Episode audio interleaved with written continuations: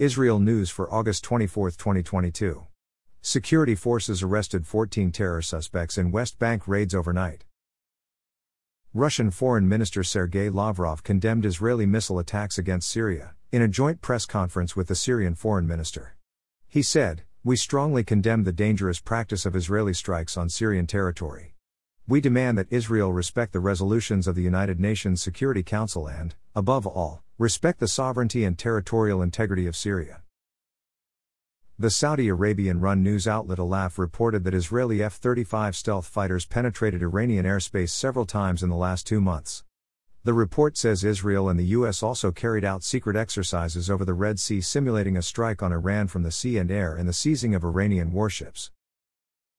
The Israeli embassy in Abu Dhabi moved to its permanent residence on Tuesday, on the 48th and 49th floors of the Etihad Towers. Turkish President Erdogan met with Palestinian Authority President Abbas in Turkey on Tuesday, and reassured him that Turkey's renewed ties with Israel will not diminish Turkey's support of the Palestinian cause. Alternate Prime Minister Naftali Bennett and Defense Minister Gantz are both making last ditch efforts to persuade the U.S. not to re enter a nuclear agreement with Iran. A recent poll by the Israeli Foreign Ministry shows that support for Israel among U.S. Democrats is increasing. Israel received royalties of 829 million new Israeli shekels in the first half of 2022 from natural gas, quarries, and resources, up 50% from the first half of 2021, the Ministry of National Infrastructures, Energy and Water Resources reports.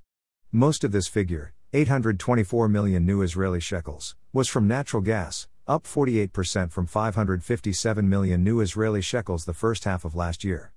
Since the state began collecting royalties for offshore natural gas in 2013, it has received 10 billion new Israeli shekels. Thanks for listening to the Israel AM News Summary.